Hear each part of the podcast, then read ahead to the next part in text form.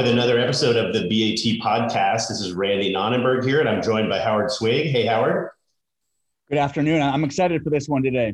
Yeah, we got a really good one today with a, a very interesting guest. We have Mr. Nick Ellis, who is the executive director of the RPM Foundation.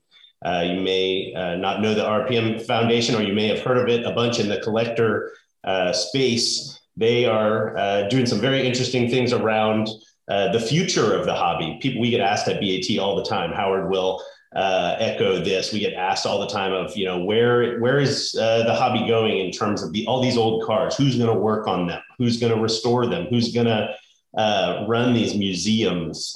You know, modern classics. Who's gonna Who's gonna work on on those cars from the 80s and 90s? Uh, after those cars are 30 and 40 years old, and what what are young people doing in the in the space? And Nick is a an expert with that, the RPM Foundation. We're going to have him lay out what they're up to. Uh, and that is an organization that we respect and are very interested to hear from. So, Mr. Ellis, thank you for joining us. Randy Howard, thank you so much for having me. I'm so excited to be here. Yeah, so let's uh, let's dive right in. Um, obviously, the BAT community touches all sorts of interesting vehicles uh, in the U.S. and internationally. And can you just give us a, and the audience a basic overview of RPM Foundation and what you guys are up to? Sure, yeah. So the RPM Foundation, RPM stands for Restoration, Preservation, and Mentorship. And what we're doing is we're looking at that skilled trade shortage that is affecting the nation as a whole, but specifically vehicle restoration and preservation. And this is, you know, we, we consider this to be such an important part of our culture. You know, you've got two different kinds of people people who look at vehicles as getting from point A to point B, and then people who really drive their vehicles because they love them. They're they're an avenue of expression. They're a way of recreation. They appreciate design and technology. All of that comes together to create a culture. And I, I doubt I'm saying anything that you guys or anybody listening to this podcast doesn't already believe. So I know I'm preaching to the choir on that. But the big concern is, you know, that push in the 70s and 80s towards everybody completing a four year college degree has resulted in this very serious skilled trade shortage in the US. And that's affecting restoration and preservation particularly because there's over 3,000 restoration shops in the US. And when you look at restoration instruction at the post secondary level, you're looking at maybe 100 students that are coming out of those programs per year. So you know, when you see that epidemic of shop owners retiring, closing up shop, they've got nobody to take over for them. That's the reason right there. There's not nearly enough new talent coming into the pipeline. And it's affecting vehicle restoration and preservation harder than the other trades. Because if you look at automotive technology and collision repair, you've got industry associations supporting those. They invest in educational programs. You've got the industry itself developing internships and apprenticeships, and those populate their workforce. They keep the dealerships fully staffed.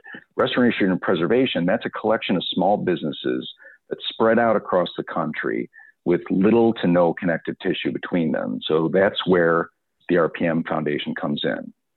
We consider vehicle culture to be an important enough part of our identity as a people that we need to keep that alive. We need to have a strong workforce of skilled craftspeople to keep those vehicles on the road and keep the culture going. So we take uh, a multi tiered approach to combating the skilled trade shortage. We do, we're primarily known as a grant funding organization.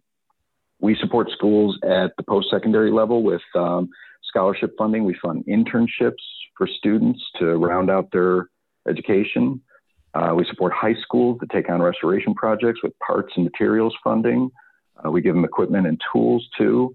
And we fund uh, uh programs that encourage youth participation in collector car culture. But we're also launching programs of our own. We've got an apprenticeship program that we're building, what we're calling the Endangered Skills Program. We're working with partners to bring programs to concours and different events. Uh, we just partnered with the Great Race on their X Cup division. And, uh, you know, Bring a Trailer actually helped us out when we had our Sonoma Speed. We participated in the Sonoma Speed Festival. You guys hosted um, an auction for us, uh, a hotel stay, tickets to the Sonoma Speed Festival, lunch with Lyn St. James, who's an RPM ambassador, and exhibition laps in a 62 Ferrari 250 GTO. And that brought in almost $9,000 to help our organization. So we're doing a lot of different things. I'd love to talk to them, uh, speak to each one of those individually, but that's the overview of the RPM Foundation. We do whatever we can to engage the next generation in becoming a part of the skilled labor uh, workforce that is going to keep this industry alive. That's a fantastic overview. And yeah, we were really excited to be involved with uh, you guys for that event where we auctioned off that experience. Um, how long has RPM been around? Is this a brand new phenomenon or has this been around for a long time? It's been around in different forms since 2005. We were actually started by Hagerty. We began as the Collectors Foundation. And uh, after a few years of operating as the Collector, Collectors Foundation, it got to the size that Hagerty uh, wanted to hand it off to LeMay America's Car Museum in Tacoma. So it was rebranded at that point as the Hagerty Education Program, and LeMay America's Car Museum administers administered it. Uh, when it grew to the point where we needed to be a separate entity, it was spun off into the RPM Foundation, and now RPM Foundation, LeMay America's Car Museum, and America on Wheels Museum are all underneath the umbrella of America's Automotive Trust. And America's Automotive Trust brings together like minded nonprofits to share resources and to collaborate on their approach. So, all of these organizations underneath the umbrella of America's Automotive Trust work to advance car culture.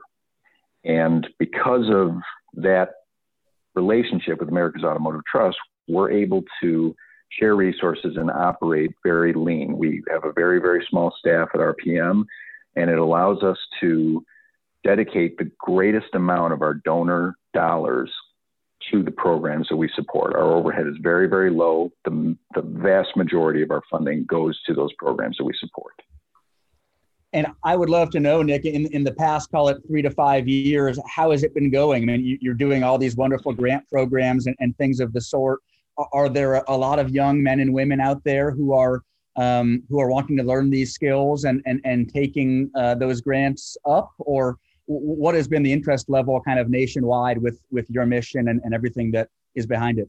That's an excellent question. So you know when you talk to when you talk to shop owners, when you talk to people who have been in the industry uh, for a long time, you kind of hear that same story of like, oh, the next generation isn't interested in cars. You know, I can't get these kids off their phone long enough to to get involved with cars. I I am at odds with that statement. I believe that there is an interest that we have students that are you know getting into this industry and they are going to be terrific skilled craftspeople in this industry. We have to as the people who are in the industry right now we have to find ways to engage them and involve them in our industry. So the short answer is it's it's going very well. You know, we have no shortage of people looking for the scholarship uh, support. We are uh, looking to get into uh, internships and apprenticeships, but on a higher level, when we look out as at the interest as a whole, we need to be doing more to engage that next generation. There was a terrific article, uh, I think it was on in Hagerty magazine, uh, called Gates and Ladders. I don't know if you guys saw this. It was about the older generation putting up gates and pulling up ladders to the younger generation. An example would be, let's say you street raced when you were a kid, and that is what really sparked your interest in collecting and uh, and restoring cars. But now you say, well, that's not really. I don't. I don't like the fact that these kids have these tuner cars and they go buzzing down the road, and you know that was okay for me to do, but it's not okay for this generation to do. an example of a gate would be, you know, I collect pre-war Fords, and those are those are considered collectible vehicles. So when a young person comes along and wants to talk to me, and they've got, you know, a 1996 Jeep Cherokee, I don't consider that to be part of the culture. We have to be open and welcoming to people who are interested in vehicles. Maybe it's not what excites us, but it's what excites them. If they like it, we should like it, and we should be inviting them into the culture and making them a part of it. Because who knows, somebody who starts out with their 1996 Jeep Cherokee could come to an event, come over and look at that 32 Ford and say, geez, this is for me too. And when I reach that level where I can invest and get into this, this is what I'm going to look for. So by accepting what might not be your cup of tea, you could be growing the whole next generation of enthusiasts that are, are into what we're into. Yeah, that makes sense. I mean, we have such crazy variety on BAT. We discover some of that friction from time to time, right? Like the the, the uh, you know car that sells for seventy two hundred bucks, you know, is listed right alongside the you know seven digit car, and it can be a different crowd. But there are uh, some really fun and interesting people we have discovered in the BAT community that actually love both right? And sometimes you wouldn't you wouldn't guess, but that seven thousand dollar car might be being bought by a really well-heeled fo- uh, person that is uh, that just like really enjoys diversity or or something pulls at the heartstrings. So we see that quite a bit, and I, I think that hopefully BAT is helping foster a uh, yeah positive sort of influence on that. And honestly, frankly, we hear that there's you know younger folks on BAT than we would ever anticipate, um, and I talked to, you know, friends like we started BAT when uh, we were pretty young. We were in our 20s, but we're not anymore, right? 15 years later. But there are uh, friends in my circle that, you know, their their kids are looking at BAT and like looking at the cars that are being listed because they think that it's uh, interesting stuff and positive uh, stuff to be able to see in terms of that variety. So I, I appreciate you saying that. Um, yeah, well, one of the, one of the things that I really love about BAT is the comment section on on the cars for sale because you know you've got people that are on there that have vast amounts of knowledge and a lot of times you know just by scrolling through those comments you learn a lot about the vehicles that are being featured on the website so i can really imagine somebody a young person who's a dreamer who's really into these cars jumping into the comments section learning things about about these vehicles that they never would have been able to find out just from you know maybe a google search so it's a, a terrific um, aspect to the site. Yeah, absolutely. And talking about variety of cars, like sometimes I think, you know, oh, there's a shortage of expertise out there for, you know, pre-war, you know, and brass era cars, right? And but can you tell us a little bit about what you're seeing in terms of um, you know, either these shops that are reaching out to you or this this broader need for talent? Does that eke up into newer era um, collectibles and classics as well, or are you more trying to fill uh, this void for the you know the really old stuff where you know the owners of those are uh, you know 80 and, and 90 years old and the, the talent is is um, sort of passing away um, in in ways based on the years that have transpired?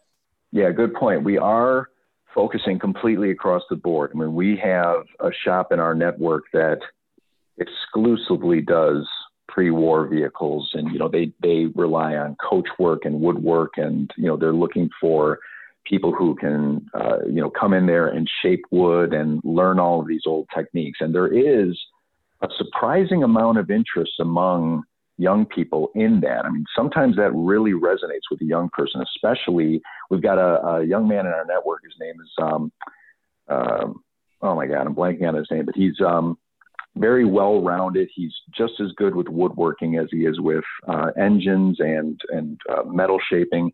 And he's somebody who will slot in perfectly into one of those shops. And he's you know 22 years old. But we also have we're also seeing shops that specialize in 80s and 90s cars. I just heard from a shop in Redmond, Wisconsin, or sorry, Redmond, Washington, that does DeLoreans. And you know, they're looking for somebody to learn that whole vehicle and come in. And this is an owner who has his eye on uh, retiring someday and wants to make sure that he has somebody to take over the shop when he retires. So there's there's need at every level, and the good thing is that you know in this pool of talent, there's interest at every level. So we just need to find the people who match up interests with the need and connect them. I, would love to ask you more about, about the apprenticeship component. I mean, you had mentioned 3,000 odd restoration shops. You know, so many of those are, are one or two man operations. And, and in many cases, for, for marques and submarques, you know, a lot of the really specialized knowledge is almost siloed with these guys who've been doing it for decades and decades. I mean, how are you going to find someone to rebuild a, you know, Cotal pre-selector gearbox? Um, or, you know, you, the, I can name off the five or six guys who actually are, you know, rebuilding, you know, Ferrari V12 engines. So uh, I think our audience would love to know how, how do you link up um, these young men and women once they have the basic knowledge and skills to finally, you know, find a destination for them to to learn from from the masters and eventually take over their, you know, their book of business uh, uh, for them. How how does that work?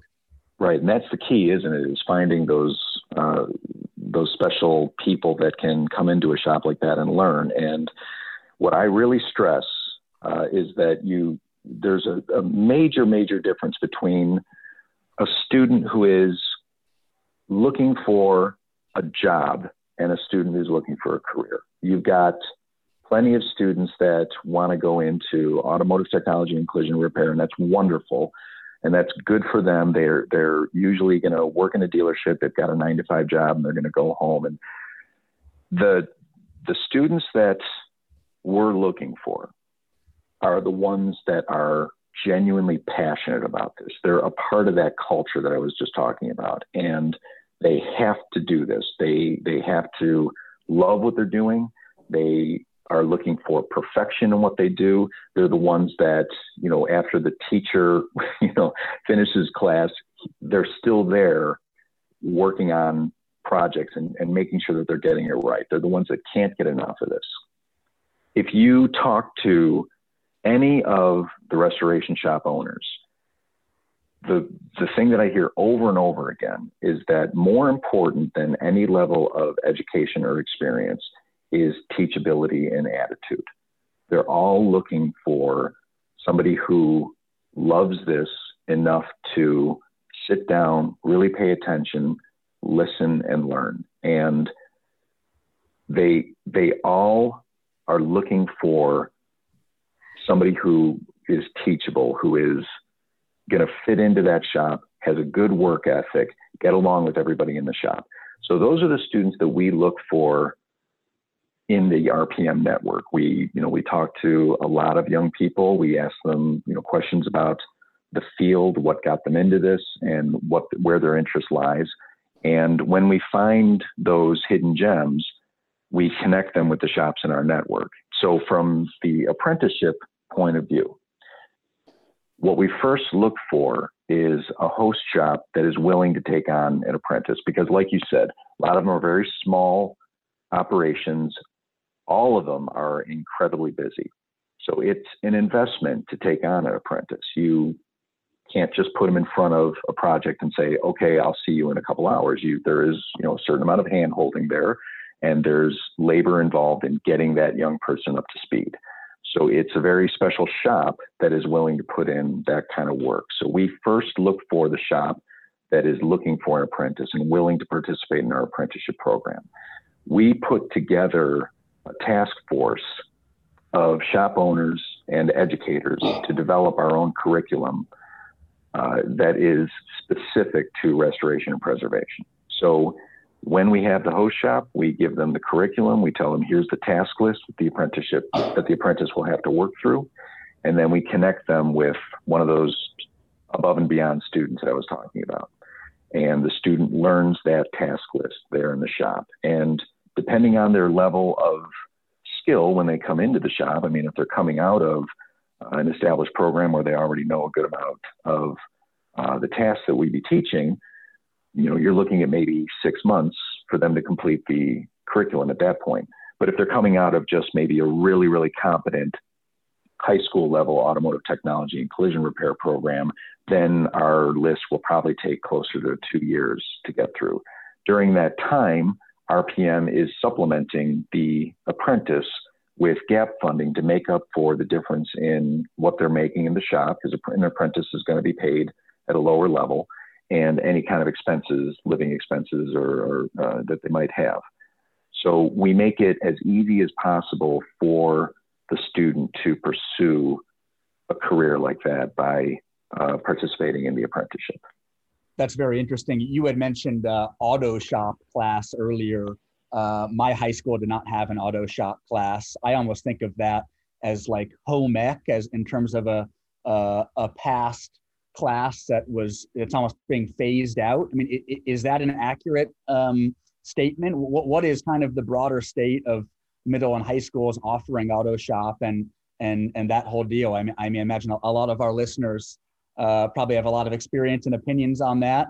Uh, I don't know if it differs between uh, you know uh, urban and rural environments in terms of access to those classes at, at a young age, and maybe this is almost a uh, a conversation at the state and federal level for funding for that type of stuff. But um, I'd love to hear your your uh, your thoughts on on that component because it seems like that would be maybe the easiest way to reach the the broadest number of of people to expose them to to the trade. It definitely is. And unfortunately, that is a very accurate assessment. The shop programs are closing down at what I'm going to describe as a disturbing rate. We so we have programs of our own, like I mentioned. We'll we'll do what we can to introduce young people to the possibilities of a career in, in restoration. So those programs are things like uh, lining up several restoration shops for tours that the students can go on where they'll meet the shop owners, they'll meet the people who work there and get an idea of what, uh, you know, working in that shop is like. We'll, you know, uh, like the Sonoma Speed Festival, we brought eight students to that speed festival and uh, showed them how to perform concours level judging on 10 of the cars that were at the speed festival whenever we do a program like this, we reach out to the high schools and community colleges that have automotive programs to speak to the instructors to recruit students to participate in the program. We do this by, you know, downloading lists of schools that have automotive programs. About, I'm going to say 25% of the time, when I reach out to a high school that's you know, just two years ago was listed as having an automotive program, they tell me that the program has been shut down. Now, I, you know, I'm not putting out that out there as an official figure. We haven't done any research to that effect, but it's definitely a disturbing trend that we're seeing so many of these high schools close down their programs. And yes, that is that's a, a conversation at you know the the probably the federal level, but at the at the local level to make sure that the amount of funds are going into the right places, so that we're not losing these skilled trade programs. Uh, and it's um, something that I'm hoping RPM can have an influence on at some point, but uh, at the moment uh, we don't have we don't have a solution for that in particular. Uh, circling back a little bit, you mentioned just sort of the the fact that some of the students that you're looking for are the ones that you know stay late and are working on their own projects in the in the shop time and that sort of thing. I think that really uh, parallels what what Howard and I have seen in in you know where those shop owners came from. So what I've always liked about this sort of industry is the way that you can eventually, you know, start your own uh, entity or be, you know, I mean, some of these greatest shops, you know, Paul Russell and company and different sorts of stuff, they've got the owner's name on the side of the building. And like for, for young folks, um, yeah, you can go into the, you know, car dealer world. I, I had a little bit of experience there and that sort of thing. But in in restoration and in uh, you know more niche vehicles and different sorts of things, we have seen so many people sort of go through the ranks and then run the show themselves. And I think that that would be uh, an interesting and compelling dynamic to this sort of small business owner track and path that could be inspiring for for young people. Do you see that as as a message that resonates, or it's more just about getting people to you know uh, you know the entry is more the the the tricky narrative? No, it's absolutely a message that resonates. Just about every young person that I talk to, because I always ask them, what is your, what's your long-term plan? Are you looking to, you know, sharpen your craft and work for someone else? And is that going to be satisfying for you? Or are you looking to run the show someday? And just about every single one says they want to run the show. And that had a significant impact on our development of the apprenticeship program. We want to make sure that while these students are learning the craft, they're also learning the business side because being incredibly talented at shaping a fender doesn't necessarily mean that you're going to be you're going to be given the tools to run a business around that. So we've added to the apprenticeship program curriculum a lot of shop management tasks that the student will be learning in the shop. And this is two pronged. It's to A, if they do end up going on to a career, instill in them the the um, abilities that they're going to be need to be uh, successful in owning their own shop. And then B, it also helps them have a greater understanding when they go to work in the shop what's involved in running a shop. When you're sympathetic to that as a an employee, you have a better relationship with management. We've talked to a lot of shop owners that say, well, when somebody sees our labor rate on the wall and then looks at their pay, they say, well, how come I'm not making that? I worked on the car and and uh, you're getting X amount of dollars per hour and I'm getting this much per hour getting them to understand that there's an entire back portion to owning a shop and running a shop and maintaining uh, your own business, uh, you know, helps that employee-employer relationship. So that's one of the reasons we implemented that into the um, into the curriculum. I think it's really yeah positive to talk about all aspects of that, and even even the auto shop thing that you bring up, uh, Howard, which I, I think is a, a, really interesting conversation in and of itself.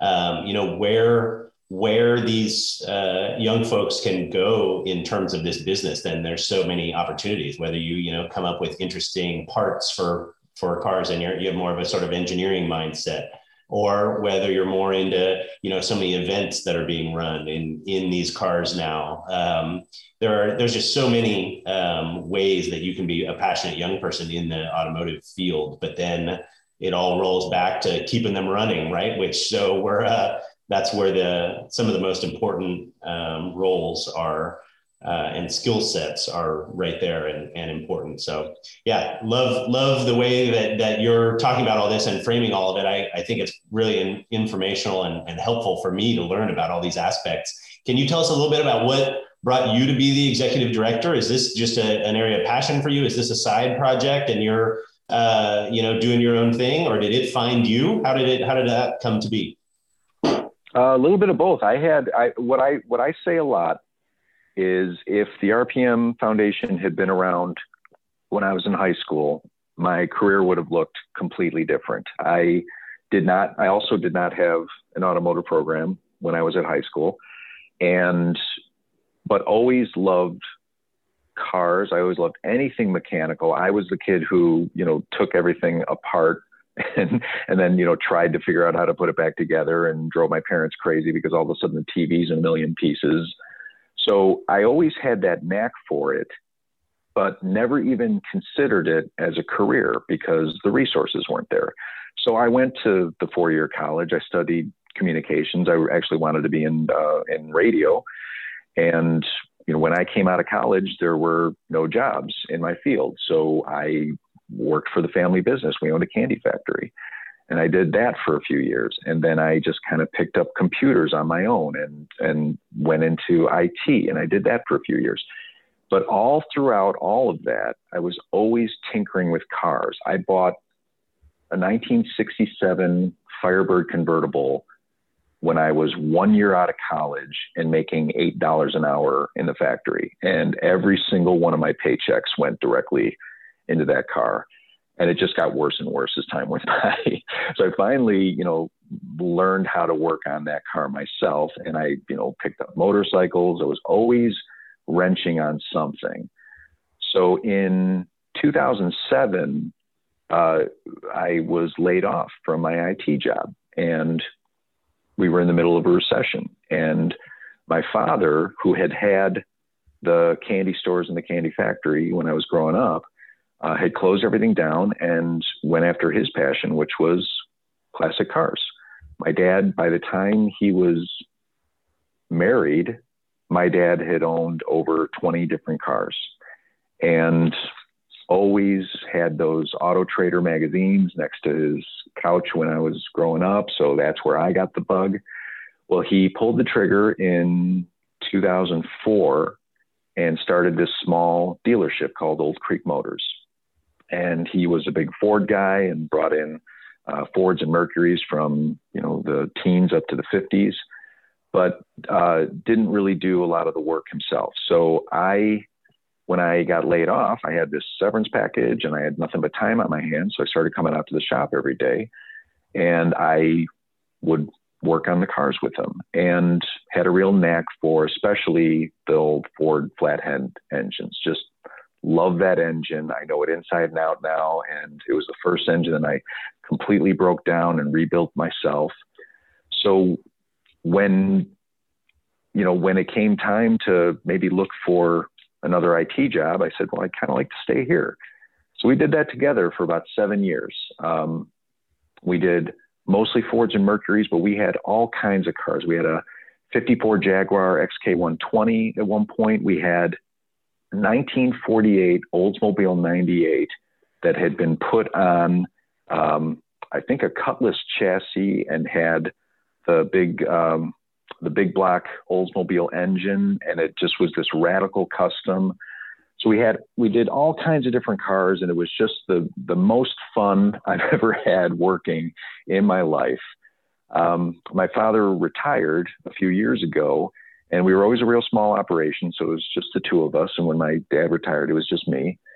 So I um, I missed being in a workplace with other people, and um, actually met somebody uh, at a a friend's house years ago who heard that I did cars, and she said, "Well, you you need to meet Diane Fitzgerald, who at the time was the president of the RPM Foundation."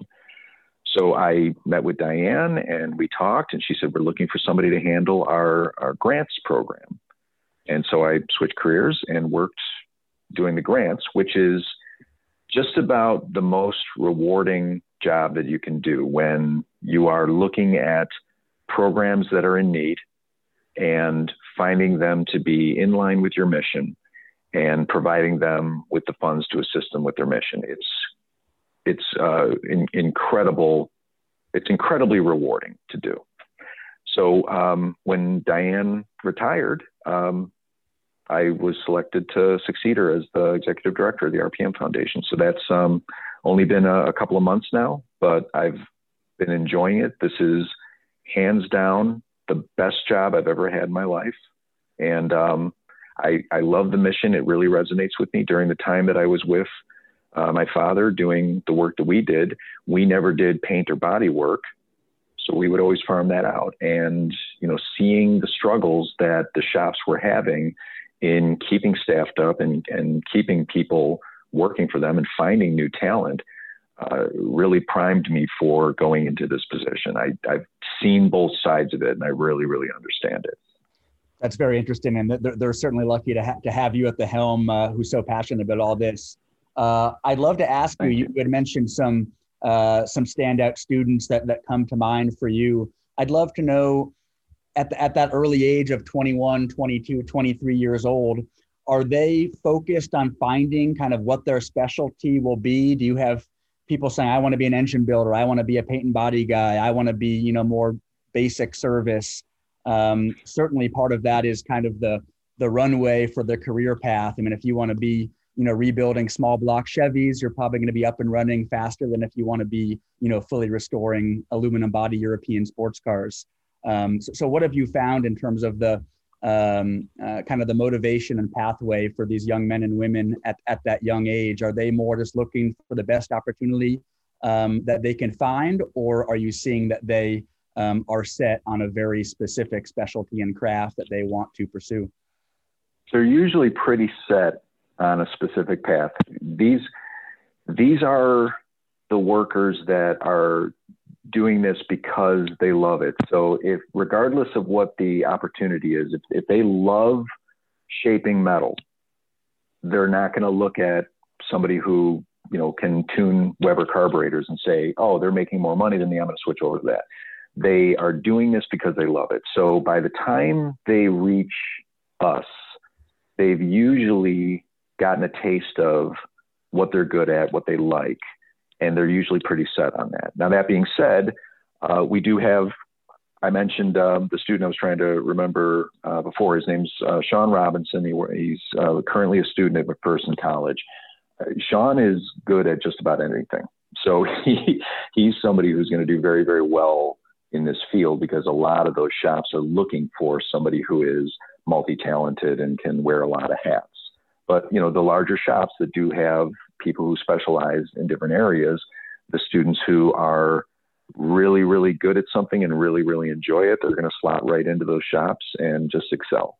You mentioned a college program that some people may or may not know about. McPherson College is, is referenced uh, often in terms of this sort of space. But do you think and do you find that um, what the shops want and potentially a, a, a career trajectory for workers are better if they go and you know put in several years in a in an accredited program like that versus they go put in so the same several years call it at you know Rod Emory's shop in LA or you know a very notable restorer or uh, or um, you know service facility that is equally well known. Do you see do you see uh, you know us really needing more of those accredited education programs or we need more placements of these people within the well-known shops to build their resume?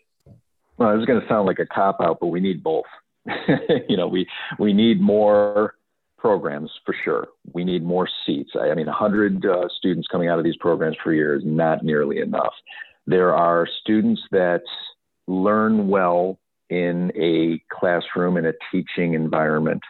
And then there are students that learn well in a shop environment. And there's not a lot that you can do to manipulate that either way. I talk to a lot of shop teachers and they all say the same thing. You know, the, the shop classes had a bad reputation of, you know, you know, this is where the, the problem kids get sent and that's a negative stigma that we really need to remove. The the kids that learn well in a, a shop class environment, they just learn differently than the students that excel in a classroom. They're tactile learners, and they're they are just as bright and talented as somebody who excels in algebra or excels in literature. They they just learn differently. So the that's why I give that answer. We need both. We need programs that can uh, take care of students that learn one way, and we need shops that are willing to take on young people and guide them through their education a little bit more. I um, that's why I you know I come back to the apprenticeship program. The the number one thing that is important to maintaining that program is finding the shops that are willing to take on the apprentice. If a shop has time to train, then terrific, wonderful. But a lot of these shops don't have the time to do it.